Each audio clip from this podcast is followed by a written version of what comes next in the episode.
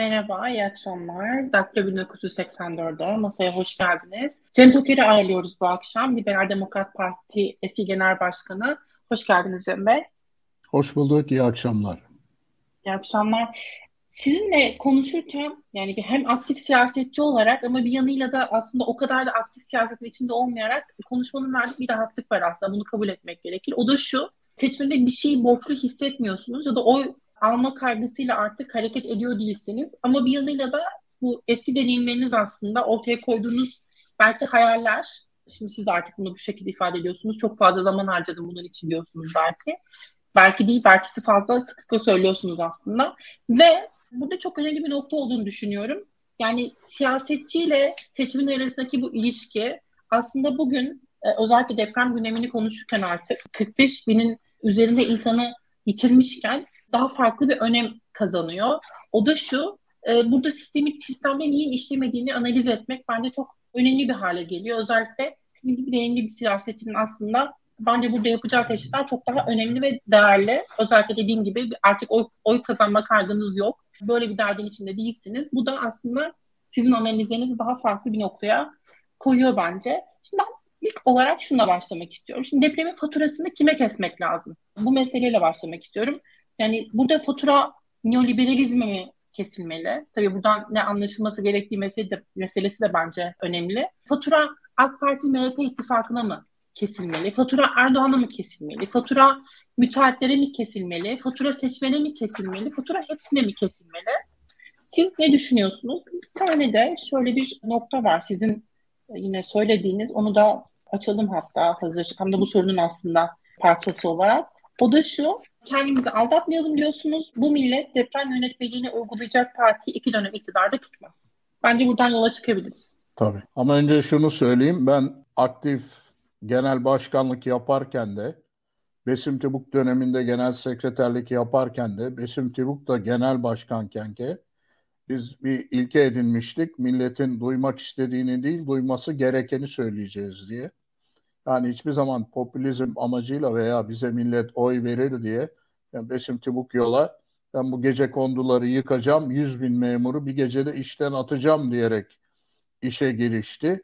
Hala da o pozisyonunu koruyor. Ben de genel başkanken söylediğim sözlerin her zaman arkasındayım. Bugün de aktif siyasette olsaydım aman bize oy verirler diye söylemlerim farklı olmazdı. Ben burada bir misyon edindim kendime aynayı milletin yüzüne tutmaya çalışıyorum. Çünkü bu coğrafyada özgürlük herkes istiyor da sorumluluğa değinen yok. Özgürlüğün bedeli sorumluluktur. Özgürlük sorumlu insana verilir, bireysel özgürlük. Veya e, basın özgürlüğü sorumlu basına verilir. Ama Orta Doğu'da asla kişi sorumlu değildir. Hep lan bunu bana kim yaptı kültürü hakimdir Orta Doğu'da. Onun için biz her zaman misyon edindik. Yani ben onu da zamanında TRT seçim konuşmalarımda da seçmen neyse seçilen odur. Attığın oy kaderindir gibi söylemleri kullandım. Şimdi depreme gelince de evet yani Türk milletini tanıyoruz. Seçen neyse seçilen de odur. 2002'den önce de böyleydi. 2000'den sonra da böyle olmaya devam ediyor. Bu bir bunun biraz dinle ilgisi var, kadercilikle ilgisi var kervan yolda düzülür kültürüyle ilgisi var. Devlet baba her şeyi bizden daha iyi bilir inancı var ki zaten bedelini o yüzden ödüyoruz pek çok alanda. Dolayısıyla yani dünyanın hangi gelişmiş ülkesinde imar affı denilen şey vardır ki bir seçim vaadi olarak seçmene sunulur ve karşılığında oy toplanır. Müjde olarak imar affı. İmar affı demek kaçak, derme çatma, ruhsatsız, imarsız, denetimsiz yapılmış bir saçma sapan binalara yıkılır mı yıkılmaz mı diye düşünmeden verilen yasallaştırma yoludur. Peki 2000 öncesi, 2002 öncesi ne vardı? Yine aynı toplum, aynı popülizm, gece kondu ahlakı vardı. Gece ya dünyada var mı böyle bir şey? Gece kondu. Hani kutu kondurmuyorsunuz, ev yapıyorsunuz bir gecede Ondan sonra da onun yıkılmamasını bekliyorsunuz. Ondan sonra üstelik bunu gidip başkasının ara, kendi arazinize de değil. 80 milyonun arazisine yapıyorsunuz. Hazine arazisi denilen şey.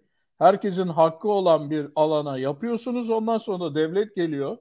yine yaptığınız konutu denetlemeden ona ruhsat şey veriyor, tapu veriyor. Bırakın ruhsatı, imarı, tapuyu veriyor. Yani banka soyuyorsunuz, kamu bankasını, devlet geliyor size banka defteri veriyor. Sen de bana oyunu ver karşılığında diyerekten. Yani böylesine ahlaksız bir ilişki seçmenle seçilen arasında. E bunun da tabii bir bedeli olacak. Bu bedel de işte her 10, 20, 30 senede bir böyle bu şekilde ödeniyor. Ders alınıyor mu? Alınmıyor. Şimdi son söylediğiniz cümle Twitter'da kullandım. Doğrudur. Bu milleti ben biraz tanıyorsam ve geçmiş olaylara burada da dile getirdiğim seçmenle e, seçilenle seçen ilişkisine baktığım zaman diyelim ki dedim ya mükemmel bir parti iktidara geldi. Farz edelim bu millet onu getirdi iktidara. Ama adam da deprem yönetmeliğini harfiyen uygulayacak. Hiç tavizsiz. Kimsenin gözünün yaşına bakmayacak. E şimdi düşünün Anadolu'nun taşra kentlerinde adamın arsası var. Oraya işte aynı kafayla, aynı kültürle oraya bir site yapacak. Apartman, işhanı, otel her neyse. Ama o partinin denetimi diyecek ki arkadaş bu temeli daha da kazacaksın. Abi maliyet artacak. E benim o zaman yapamazsın. Olur mu abi falan filan. Ondan sonra bunun zemin etüdü buraya 10 kat çıkamazsın. 3 kat yapabilirsin. Aman gözünü seveyim sağlam zemin işte. E, yok kardeş buna da izin vermeyiz. Bu demiri de kullanamazsın. Bunları e, daha kalını, daha pahalısını kullanacaksın. Aman ağam elini ayağını öpeyim işte yani bunu. Sonra ne yapacak bu adam? İzinleri alamayınca, inşaatı durdurulunca doğru bugün Türkiye'yi yöneten partinin il başkanlığına gidecek. Çünkü küçük yerlerde herkes birbirini tanıyor. İş adamı, siyasetçi, belediye başkanı falan bir ilişki var. Allah bunları kahretsin ya nefes aldırmıyorlar. Saçma sapan kural koymuşlar işte bana bu demiri kullandırtmıyor, kat çıkmama izin vermiyor. Yok temel öyle, yok temel böyle. Ben bu ülkeye bir eser kazandırmaya çalışıyorum. Bunlar vatan haini. O parti ne diyecek? Haklısın abi diyecek ya bunlarla Türkiye bir yere varamaz. Sen bize bir bağış yap bizim il başkanlığına. Ondan sonra işte bizim gel bizim yönetime gir. İş adamı, siyaset, pis siyaset ilişkisi başlayacak.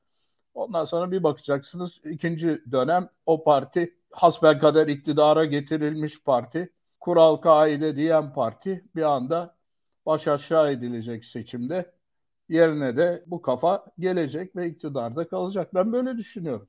Aslında gece konular hani genelde iki katlıdan daha fazla olmadıkları için depremde çok zarar görmüyorlar ve oradaki insanların hayatına ilişkin olarak daha hani olumlu bakabilir yani daha optimist bir yerden o, bakabiliriz. Hani insanların zarar görmesi anlamında ama gece konuda örneği belki şey anlamında önemli. Hayır bakamazsınız. Hayır hayır hayır hayır bakamazsınız. Siz bilmiyorum hangi ilde yaşıyorsunuz, nerede yaşıyorsunuz ama İstanbul'un gece kondu semtlerini görürdük biz büyürken. Adam doğrudur. Bir, bir kat çıkıyor ama bütün İstanbullular bilir. O gece kondu dediğimiz binaların ikinci kat için demirleri kalır öyle senelerce fırsatını bulan o temeli memeli olmayan zemin etüdü olmamış gece kondu dediğimiz şeye ikinci katı çıkar ikincinin üstünden demirler çıkar üçüncünün hazırlığı kolonunu koyar ilk fırsat ondan sonra bir bakarsınız tek katlı gece kondu dediğiniz şey zaman içinde 4-5 katlı apartmana dönüşmüş. Peki o gece konduyu yapan adam nerede oturur? Onları kiralar kendisi gider en lüks semtte oturur. Yani o kadar masum değil. Evet adı gece kondu. Yok yok masum, masum, yani, masumluğundan söylemiyorum. Hani bu özellikle tek, tek katlı olan yapıların yıkılmasıyla ilgili orada daha başka bir şey söylemeye çalışıyordum ama tabii ki Anladım kültür yansıtması sizin. açısından, kuralsızlığı yansıtması açısından çok doğru bir örnek. Yan, yanı sıra e, Türkiye'nin harici... Benim de veya bilmeyenlerin gözünün önüne gece kondu dediği, dendiği zaman derme çatma bir baraka geliyor gözünüzün önüne. Olay öyle başladı. Ondan sonra onların üstüne bir kaçak kat daha çıkıldı. Üstlerine bir kaçak kat daha çıkıldı. Şimdi ondan sonra o, o gece kondu bölgeleri dediğimiz yer 10-20 sene sonra varoş tabir edilmeye başlandı. Ondan sonra tapular dağıtıldı. Ondan sonra bunlar ilçe, belde statüsü verildi. Sonra belediye oldular, yolları yapıldı, havada hazine arazisi yağmalandı. E, bugün de İstanbul depreminde göreceğiz. O bölgeler en riskli bölgeler olacaklar ve en ağır zayiat orada verilecek gibime geliyor. Aslında bu belde olma meselesi ya da bu idari yönetimde daha farklı statüler kazanması meselesi geçtiğimiz gün Devlet Bahçeli'nin e, bölgede ziyareti noktasında da aslında belirginleşti. Orada bir e, talep vardı Elbistan, e, Elbistanlılardan gelen il olmasını bekliyorlar Elbistan'ın. Bunu da şu şekilde açıklıyorlar. Daha yani o ilçenin toparlanmasının daha kolay olabileceği şeklinde aslında talebin dayandığı noktada bu. Gece konduların ortaya çıkışıyla ilgili de tabii hep neden sonuç ilişkisi bağlamında bakmamız lazım. Gece konuların varlık sebebi de inanılmaz bir fakirleşmenin olması. Özellikle kırsal kesimlerde işte bu tarım politikaları ile ilgili problemler ve insanların bir şekilde daha iyi şartlara sahip olmak ya da e, yani basitçe insanca yaşamak için şehirlere göç etmesi sonucunda aslında konuştuğumuz yapılar. E, burada belki bunu da söylemek lazım. Yani siyasetin bu insanlar için daha iyi koşulları üretememesi herhalde bununla ilişkili olsa gerek. Bunu da yaslamamak lazım diye düşünüyorum. Siz burada belki siyasete faturayı kesersiniz bu durumda ne dersiniz? Durumda evet yani gelişmiş ülkelere baktığınız zaman Türkiye'de olduğu gibi eskiden olduğu gibi sadece 3-4 büyük kentte sunulan nimetler yok. Yani bir Almanya'da nüfusu 1 milyonun üstünde kaç tane şehir bulursunuz? Hemen hemen eşit dağılmış bir nüfus vardır. Eşit dağılmış bir sanayileşme vardır. Eşit dağılmış bir tarım politikası vardır. Bu Türkiye'de yapılmadı. İşte köyden kente göç dediğimiz olay başladı 50'lerde. Bu da bu çarpıklığı getirdi. Yani o kadar geriye dönmüyorum ama doğrudur. Tabii ki her şeyin başı siyasetle başlıyor, siyasetle bitiyor. Yani gece kondu politikaları işte ama tek taraflı olmuyor bu iş. Seçmenle seçilen arasındaki bu anlaşma ve vurdum duymazlık ve kadercilik. Sen bana oyunu ver, ben de senin işte kaçak yapına göz yumayım ilişkisi. Depremde en ağır bedel böyle doğal afetlerde ödeniyor toplum olarak. Peki AKP ve Erdoğan siyasetinin e, getirdiği nokta bağlamında bu artık öngörülemeyecek şekilde bambaşkalaştı mı? Yani eskiden belki daha görece kabul edilebilir noktalardaydı belki. Şimdi bunun daha farklı boyutta olduğunu söylemek doğru olur mu? 20 Çünkü senede çok, iktidarda tabii, olduklarını düşününce. Çok farklı boyutta bir afet yaşandı. Daha önce yaşadıkları afetler bölgeseldi. Samsun'da sel, Elazığ'da deprem, Van'da deprem, İzmir'de deprem, şurada tren kazası. Yani bunlar bütün Türkiye'yi bu son afet gibi sarsmadı. Ama bu sefer altından kalkamayıp algıyı da yönetemeyecekleri kadar büyük bir şeyle, felaketle karşı karşıya kaldılar. 20 sene sonra o deprem gecesi 20 yıl içinde yarattıkları imaj, yani makyajları aktı, gerçek yüzleri ortaya çıktı ki böylesine bir afete kesinlikle hazır. Hani biraz hazır değilmiş değil. Hiç hazırlıklı değilmiş. Ne kurumsal olarak, ne yönetim olarak, ne envanter kaynak yönetimi olarak, ne iletişim açısında tamamen şeyde yakalanlar yani offside'a düştüler. Şimdi durumu nasıl kurtaracaklarını düşünüyorlar ve 20 sene sonra doğrudur. Gerçek test o akşam yapıldı ve ondan sonraki birkaç gün içinde orada da bir, müthiş çuvalladılar ve algıyı yönetemediler maalesef. Şüphesiz toplumda kuralsız davranmanın bir nevi yüceltilmesi ve aslında kurallı davranmanın da ayıplanması, kınanması ve toplumun bu şekilde aslında bir noktada şekillenmiş olması, bunun inanılmaz bir şekilde güçlenmiş olması bu algının problemlerin aslında temelini oluşturuyor belki de. Ben de orada aynı aynı çizgideyim aslında. Yani bu işte gece konduyla başlıyor. İmar affıyla işte devam ediyor. Ya da özellikle afet yönetimiyle ilgili olarak kurumların başındaki isimlerin de doğru eğitimleri almadığını görmek aslında çok üzücü. İlahiyat ve imam hatip takıntısı var aslında. Açık öğretim fakültelerinden mezun insanların yine afet yönetiminde görev almış olması da kayıpları çok ciddi şekilde arttırdı. E, bunların hepsi aslında bir paket olarak ortaya konulduğunda sonuca varmak lazım. Az regülasyon daha fazla özgürlük demek değil herhalde. Çünkü belli ki yaşamlarımızdan, hayatlarımızdan oluyoruz.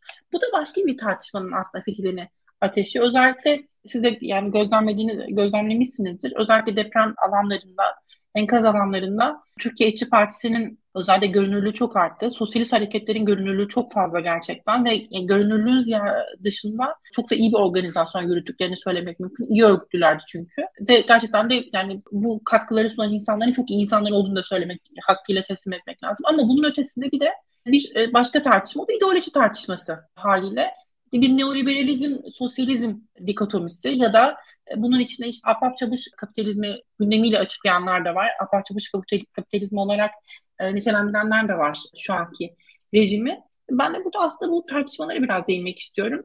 Siz nasıl değerlendiriyorsunuz? Sosyalizmin burada ortaya koyduğu, ya özellikle sosyalist hareketlerin, demokratik sosyalist hareketlerin belki şu an gündemde özellikle gündeme getirdikleri barınma hakkı meselesi. Yani insanların konutla ilgili kaygı yaşamaması, bunu temin edebilmek adına işte fazla konutu olan insanların daha fazla vergilendirilmesi.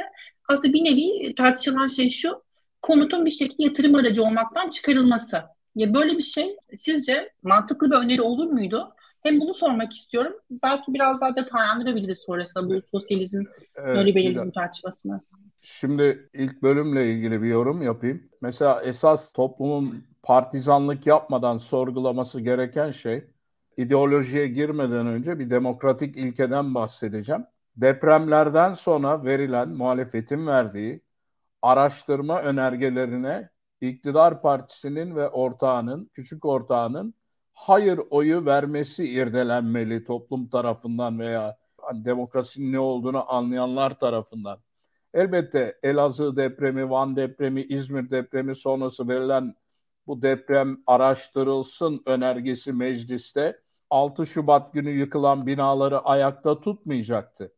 Ama 2-3 sene önce partizanlık yapılmadan bu önerge kabul edilseydi partiler üstü bir komisyon yanlarına uzmanları da alarak hiç olmazsa yürütmenin, iktidarın, İçişleri Bakanı'nın, Savunma Bakanı'nın, Şehircilik Bakanı'nın uzmanlarını da alarak arkadaş sen böyle bir afete ne kadar hazırlıklısın? Demin saydığım şeyler incelenecek ve rapora dönüşülecek ve yürütme adam gibi performans göstersin şu şu şu alanlarda zayıflıkları var diye bir gerçek ortaya çıkmış olacaktı bu depremden önce. Araştırma önergelerine, bu tür araştırma önergelerine hayır oyu vermek vatan hainliğidir bence. Hangi partiden olursa olsun. Bunun muhalefet, iktidar partisi, partizanlığı olmaması lazım. Eğer bir yani öyle bir komisyon kurulsaydı iki sene önce, üç sene önce AFAD'la Kızılay nasıl işbirliği yapıyor? Polisle asker nasıl işbirliği yapıyor? Sağlık kurumları nasıl işbirliği yapıyor bu deprem bölgeleri? Bunlar irdelenebilirdi.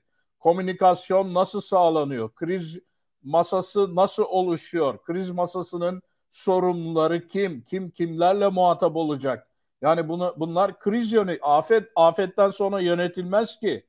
Ama işte bunlara tam hazırlıksız yakalanlar. Ama bir komisyon kurulsaydı, yıllar önce bunlara bakılsaydı belki, belki bazı noktalar iktidara dayatılacak ve bu bu bu bu noktaları düzelt diyeceklerdi. Soma'da madem patladı, yine reddettiler araştırma önergesini. Arkadan gitti Amasra'da madem patladı. Yani belki önüne geçemeyecek ama hiç olmazsa müdahalede daha etkin. Çünkü insan canından bahsediyoruz. Oydan moydan bahsetmiyoruz. Yani bu demokratik temel ilke. Meclisler bunun için var. Milletvekilleri bunun için seçiliyor.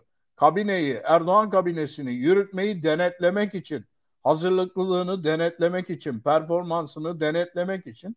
Ama buna hayır oyu verenlerin yatacak yeri yok.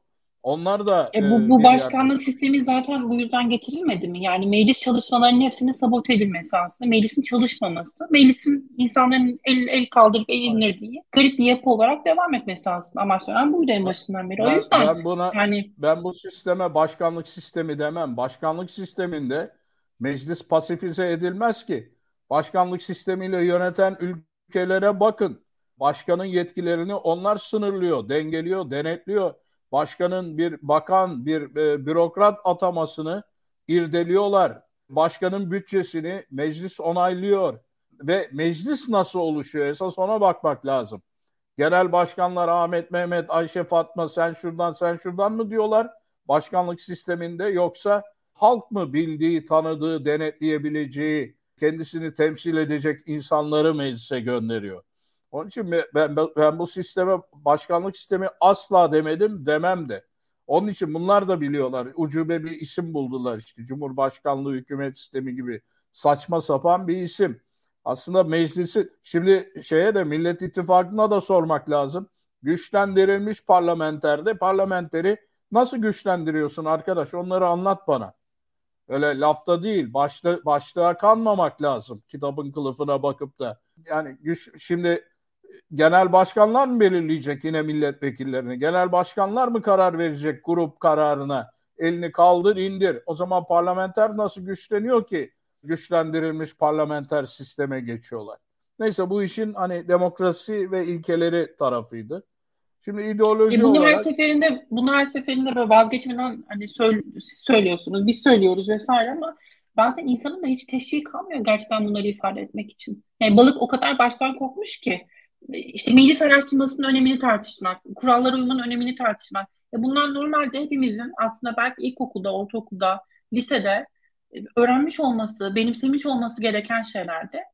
Ama gel gelelim öyle olmuyor. Bilmiyorum yine de söylemeden vazgeçmemek lazım belli ki. Siz tekrar hatırlattığınıza göre tekrar o, kayıtlara geçmiş olsun. Olmuyor çünkü bu toplumun öyle bir demokrasi kültürü falan yok. Yani bunu Avrupa'daki olaylara, toplumun verdiği tepkilere bakıyoruz. Bir de Türkiye'deki yolsuzluk, adaletsizlik, hukuksuzluğa verdiği tepkinin kalitesi, niteliğine ve niceliğine bakıyoruz ki Türkiye'de sandığa gitmekle demokrat olunmuyor.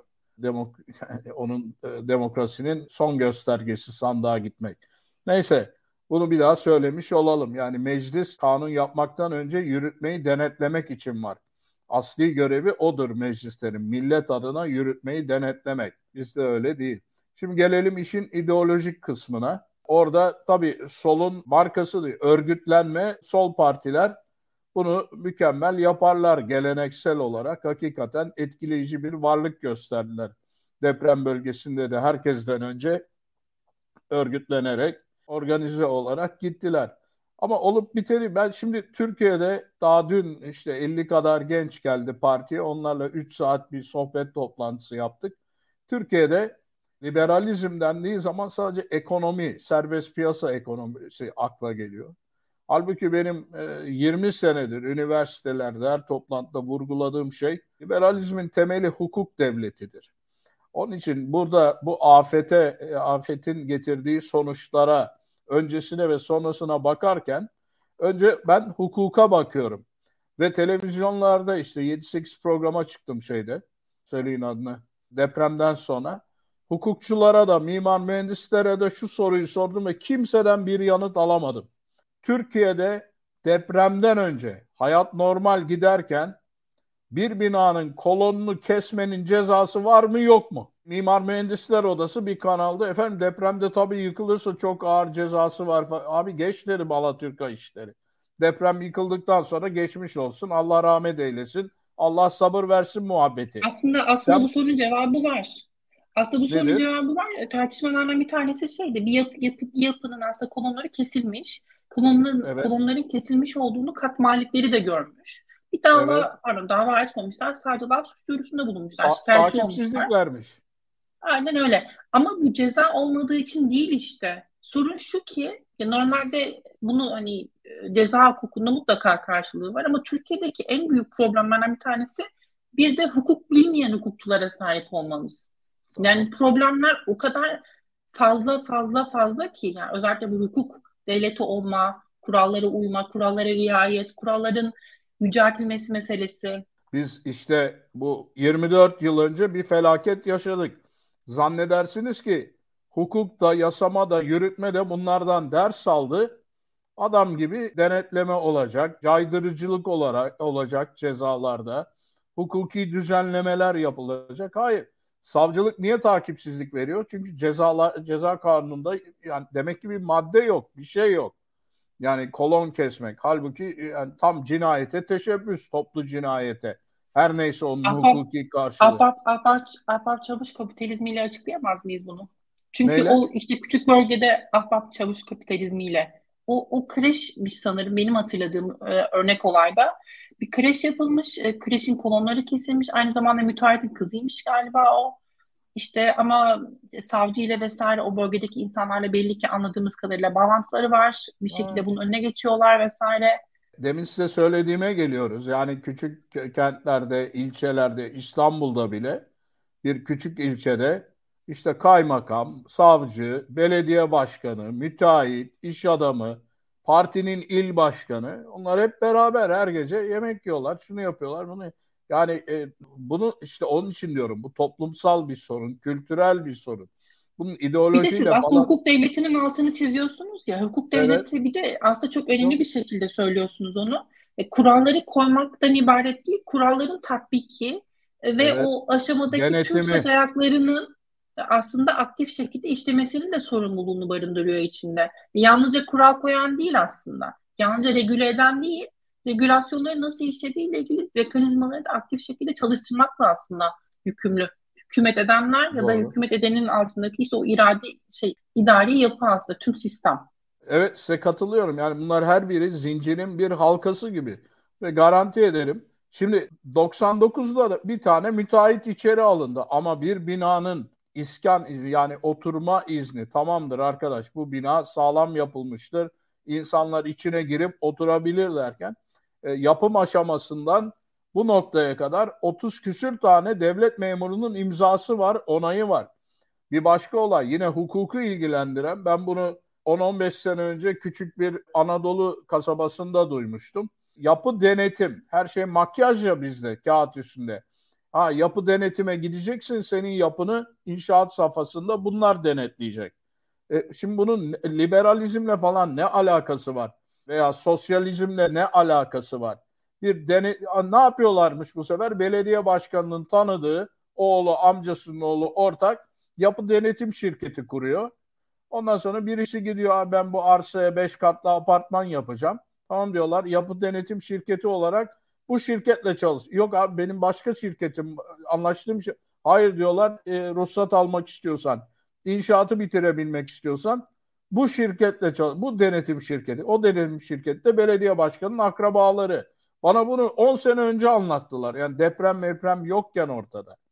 Yani işte bunları denetleyecek bir hukuk, bir ahlak nasıl yerleşir onu bilmiyorum ama siz ideoloji evet. dediniz ya, burada da cevaben şunu söylüyorlar işte. Ne, neoliberalizm aslında bir şekilde bir hırs ideolojisi. Yani mümkün olduğunca kişilerin işte denetimsiz kalması, tırnak içinde özgür kalması ve sistemin bu şekilde işlemesi bir büyüme hırsı onun ortada olduğunu ve işte bu inşaat politikalarıyla da aslında bunun bir şekilde bütünleşik olduğunu. Peki ne, neoliberalizm veya liberalizm onu da sorsak neoliberalizm ile liberalizm farkı nedir diye böyle aval aval bakıyorlar. Dün onu da yaptık toplantıda da anlatmaya çalıştık. Peki Türkiye'de neoliberalizm var bu sonuçları yaratıyor da Japonya'da ne var? Amerika'da San Francisco'da ne var? Veya diğer deprem olan ülkelerde ve Şili işte geçti rejim değiştirdi, sistem değiştirdi ve kendini toparladı. Bu deprem konusunda o kadar ciddi şeyler, zayiatlar vermedi. Yani neoliberalizmi suçlamak burada şey oldu. Dillere pelesenk mi deniyor? Herkes şey günah keçisi. Sağdan da vuran neoliberalizm. Yani işte Kılıçdaroğlu daha geçen gün neoliberalizm diyor. Sorsan neoliberalizm onu açıklayamaz. Be, benim dilimde tekrar tüy bitti. Liberalizmin taşıyıcı kolonu hukuk devletidir. Hukukun olmadığı yerde ne özgürlüğün garanti altındadır ne bireysel hayatın garanti altındadır, ne yatırımın garanti altındadır, ne serbest piyasanın garanti altındadır. Hukuk yoksa hiçbir şey, bu liberalizmin hiçbir temeli yoktur. Ve e, ben size bir şey daha söyleyeyim, yanlış algıyı ortadan kaldırmak için. Zannederler ki liberalizm hani şey bırakınız yapsınlar, bırakınız geçsinler. Alakası yok. O da solcuların bizimle dalga geçmek için ortaya attıkları bir saçmalıktır. Evet bırakınız yapsınlar, bırakınız geçsinlerdir ama bırakınız geçirsinler değildir liberalizm. Hukuku gaddardır. Dünyanın en liberal ülkesi Amerika'da, Avustralya'da verilen cezalara bakın. Bir de sözüm ona işte Türkiye'dekilere bakın veya Orta Doğu'dakilere bakın. Yani ağır cezalar var şeyde liberal ülkelerde. Çünkü hukuk önemli. Çünkü insanın... Denetim var, hukuk devleti var, evet, mahkemeler var bağımsız önemli, çalışan. Mülkiyet hakkı önemli. Bu kadar basit o neoliberalizmi şey gibi Hacı Yatmaz gibi yumruklamakla bir yere varamazlar. Ben söylemeden siz aslında Kılıçdaroğlu'nun açıklamasını hatırlattınız. Hani neoliberalizmle e, mücadele için bir nefer olarak ortaya çıktığı gibi bir e, şey söylüyor Kılıçdaroğlu. Bir yanıyla evet. da e, şöyle bir konuşulan bir şey var. e, işte Kılıçdaroğlu haricinde özellikle İyi Parti kanadından bazı gündeme getirilen isimlerin neoliberalizmin adayı olduğu söyleniyor. Buna ne dersiniz? Görsem ben de desteklerim öyle bir aday. Ama Yok mu? E, yani te- tekrar ediyorum. Kılıçdaroğlu'na fırsat bulursanız sizler veya bir başka basın mensubu neoliberalizmden ne anladığını bir sorsun veya izleyicileriniz için ben ne anladığımı anlatayım. Daha önce yaptık mı bunu sizin kanalda bilmiyorum ama klasik liberalizme dönüş gibi bir şey diye anlıyorum ben bunu. Teknoloji geliştikçe regülasyon arttı. Devletler burnunu konulara sokmaya başladı. Amerika'dan örneğini vereyim. Anayasa diyor ki kongre sadece diyor eyaletler arası ticarete karışabilir. Bir eyaletin içindeki ekonomik faaliyete, ticari aktivitelere yönelik kanun manun yapamaz. Sadece eyaletler arasıysa. Tamam bu iş böyle başlamış yüzyılın başında gayet güzel. Sonra otomobil icat edilmiş. E, arabalar eyaletler arası mal taşımaya başlamış. Ardından telgraf icat edilmiş. Kongre burnunu sokmuş. Aa bak demiş burada da eyaletler arası haberleşme hadi bir tane daha federal kurum kuralım.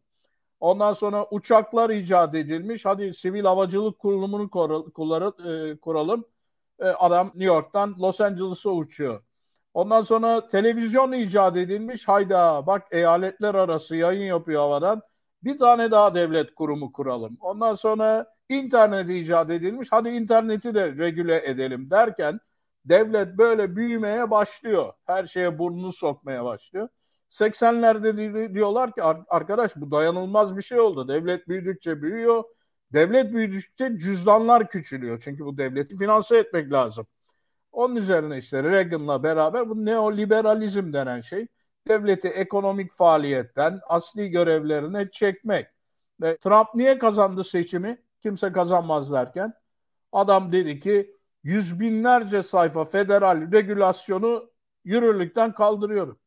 Bu federal devletin işi değildir dedi. Kazanma nedenlerinden biri de oydu. Onun için neoliberalizmde yani bugün kalkınmanın nedeni, zenginliğin nedeni liberal değerler, piyasa ekonomisi, piyasaya giriş özgürlüğü, sözleşme hürriyeti, mülkiyet hakkı bunlara saygı duymak lazım. Bunlar kötü şeyler değil.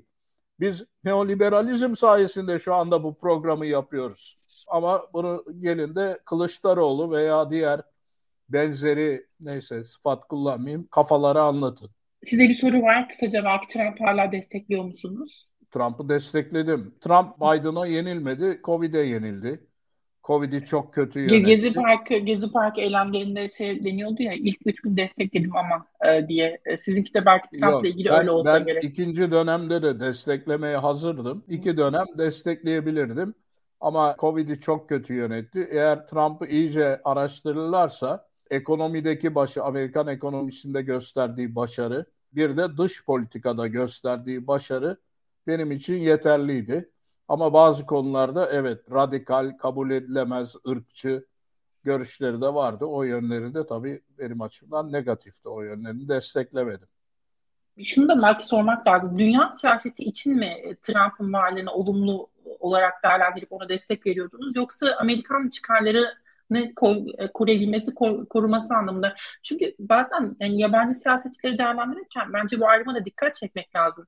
Her siyasetçinin önceleyeceği insanlar çok muhtemel ki kendi seçmenleri, kendi toplumu. Öyle de bakmak lazım. O ayrımı o yüzden sorayım şimdi size. Hani hangi anlamda? Dünya barışına yaptığı katkılar için olmasa gerek.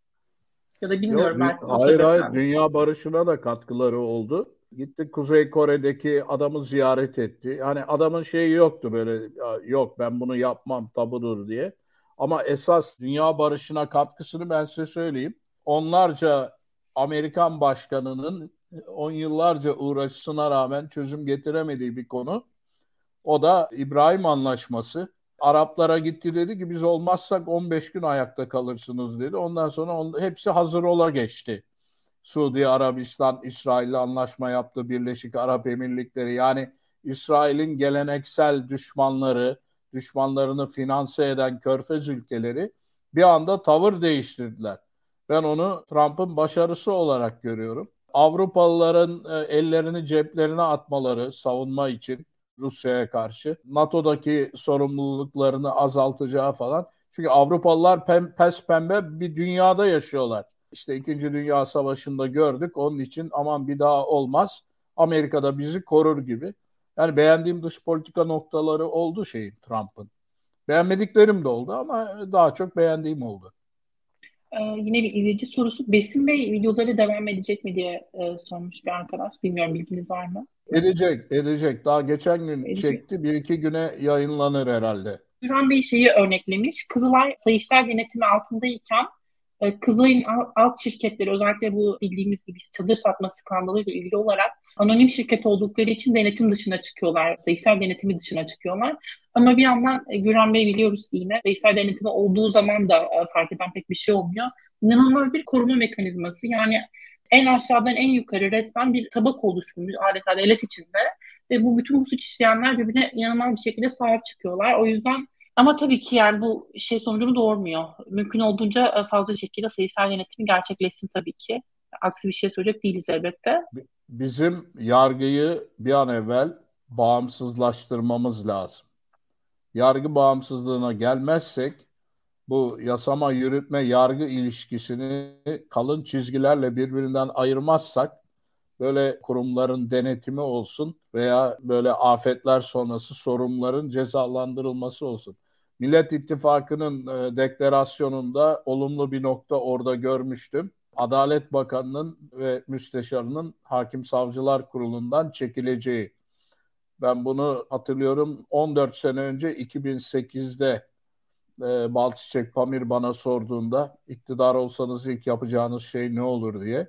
Ben ne ekonomik bir öneride bulundum ne sosyal ne başka bir şey tamamen yargı bağımsızlığına yönelik. Onun da videosu vardır bir yerlerde. Çünkü ben onu çok önemli buluyorum. Belki de Adalet Bakanlığı'nın kapatılması. Yani düşünün bir parti genel başkanının belirlediği bir adam Adalet Bakanı oluyor ve hakim savcıların özlük haklarından sorumlu kurulun da başkanı oluyor. Bir partili bir adam. Bir parti genel başkanının belirlediği bir adam. Bu kabul edilemez bir şey belki de Anglo-Sakson hukukunda olduğu gibi bir başsavcılık Adalet Bakanı yerine savcılarla hakimlerin ilişkilerinin tamamen koparılması, aynen avukat hakim ilişkisi gibi falan. Biz o yargı bağımsızlığı tarafına doğru bir biraz yol almazsak daha çok böyle yolsuzluk, rüşvet. 2010 e, 2010 referandumunda da denilmişti ki işte Adalet Bakanları e, kıta Avrupası sisteminde hep HSK'nın parçası oluyor o yüzden daha doğrudur vesaire. Ya o iş öyle değil işte. Ee, işte bunu niye bu şekilde ifade ettiğimi de şu an bilmiyorum da yani o iş öyle değil derken şunu söylemeye çalışıyorum aslında. Birçok düzenleme bir arada birlikte olduklarında anlamlı. Yani bir kısmını alıp bir kısmını bırakınca olmuyor. O yüzden bu karşılaştırmalar da çoğu zaman yanlış sonuçlar doğuruyor aslında. Tabii amaç olmadığı için her şey bir anlatı ve bir algının e, parçası. E, böyle son zamanlara giriyoruz. Gürhan Bey yine bir yorumu var. Yasalarda işte bu bahsettiğimiz kolon yıkmanın bir cezası var. Kolon kesmek mi, kolon yıkmak mı neyse artık. Ama ülkede hukuk kalmadığı için sadece kapısına göre takipsizlik verebiliyor. Nitekim deprem sonrası olay ortaya çıkınca HSK soruşturma başlattı. Tabii bu soruşturmanın ne kadar e, süreceğiyle ilgili yine Güran Bey diyor ki günlerden düşene kadar sürer, sürse sürse. Yani muhtemelen öyle olur. E, bir yaptırımı olmaz. Ama yaptırım olmadığı için e, hukuksuzluğun, kuralsızlığın bu şekilde devam ettiğini ve dalga dalga tüm topluma yayıldığını görüyoruz. Son dakikaya girerken şeyi soracağım. Şimdi özellikle sizi gençler takip ediyor. E, Türkiye'deki tartışmalardan bir tanesi de yurt dışına gidip gitmeme meselesi. Yani insanlar çok mutsuz, gergin hissediyorlar ve diyorlar ki yani evet deprem çok üzücü, yakınını kaybeden insanlar var. Bunların haricinde bir de geleceğim ne olacak? Şu an yaşadığım binada güvende miyim diye soran milyonlar var aslında. Özellikle İstanbul'da yaşayan insanlar ve İstanbul'da yaşayan gençler. Bütün gün çalışıyor, 8 saat çalışıyor, 9 saat çalışıyor, iğrenç bir trafik, evine gidiyor, şunu yapıyor, bunu yapıyor ve sadece yaşamak için belki kazandığı para sadece bu kadar yetiyor çünkü. Böyle bir genç nüfus ümitsiz hissediyor ve sizi takip ediyorlar. Siz de diyorsunuz ki Kapıkule. Ve İpsala. Ee, İpsala. Siz İpsala diyorsunuz ve Kapıkule demiyorsunuz sanki. Ya da Kapıkule mi? Ben öyle hatırlıyorum. Bilmiyorum. Kapıkule Bulgaristan'a açılan olsun, batıdaki, kapı. İp... Batıdaki olsun da. Kapıkule Bulgaristan'a açılan kapı. İpsala Yunanistan'a açılan kapı. İkisi de Avrupa Birliği. fırsat bulur da oranın 10 metre ilerisine geçerlerse farkı göreceklerdir.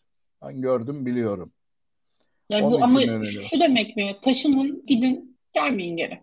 Benim önerim gelmeyin geri demem ama şimdilik gidin. Türkiye'de bir şeyler değişirse umut görürseniz gelin. Ben de 1977'de Amerika'ya gittim. Gelir miyim gelmez miyim geri. O zaman kan gövdeyi götürüyor üniversitelerde sağ sol çatışmaları falan.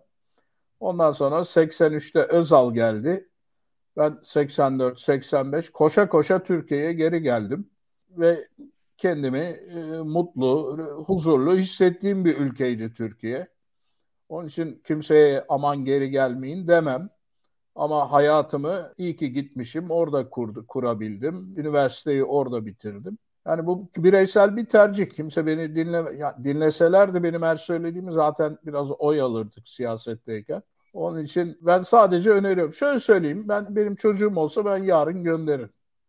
Git Bulgaristan, Yunanistan, Polonya, herhangi bir Avrupa Birliği ülkesine git sonra duruma bakarız derdim hayatımızla ilgili karar veren e, birçok muhalefet siyasetçisi. Yani ben iktidarla ilgili bazen bana kızıyorlar hep muhalefeti eleştiriyorsun diye. Arkadaşlar tekrar söylemek istiyorum. Benim iktidarla ilgili eleştirecek bir şeyim yok. Çünkü iktidar baştan sona yanlış. Yani santimetre kare, her millete karesine kadar yanlış bir iktidardan bahsediyoruz. O yüzden bir şey söylemiyorum ama Cumhuriyet Halk Partisi, İyi Parti, işte HDP dahil tüm partilerde siyasetçilerin çoluğuna çocuğuna bakın. Nerede okuduklarına, ne yaptıklarına bakın. E, bu aslında önemli bir dönem. Ve bizimle ilgili karar verirken aslında bütün bu ülkenin gençleriyle ilgili karar verirken çok da bizi düşünerek karar vermeleri, vermemeleri aslında bir nebze bunu da buna da ilişkili olsa gerek diye düşünüyorum. Sizi daha fazla tutmayacağım çünkü bir, bir televizyon e, programına davetlik. Onu uğurlayalım ve biz de yayını kapatalım böylelikle. Çok teşekkürler Cem Bey. Ben ee, teşekkür ee, ederim. De çok teşekkür edelim. İyi akşamlar dileyelim. İyi akşamlar, teşekkürler. Teşekkür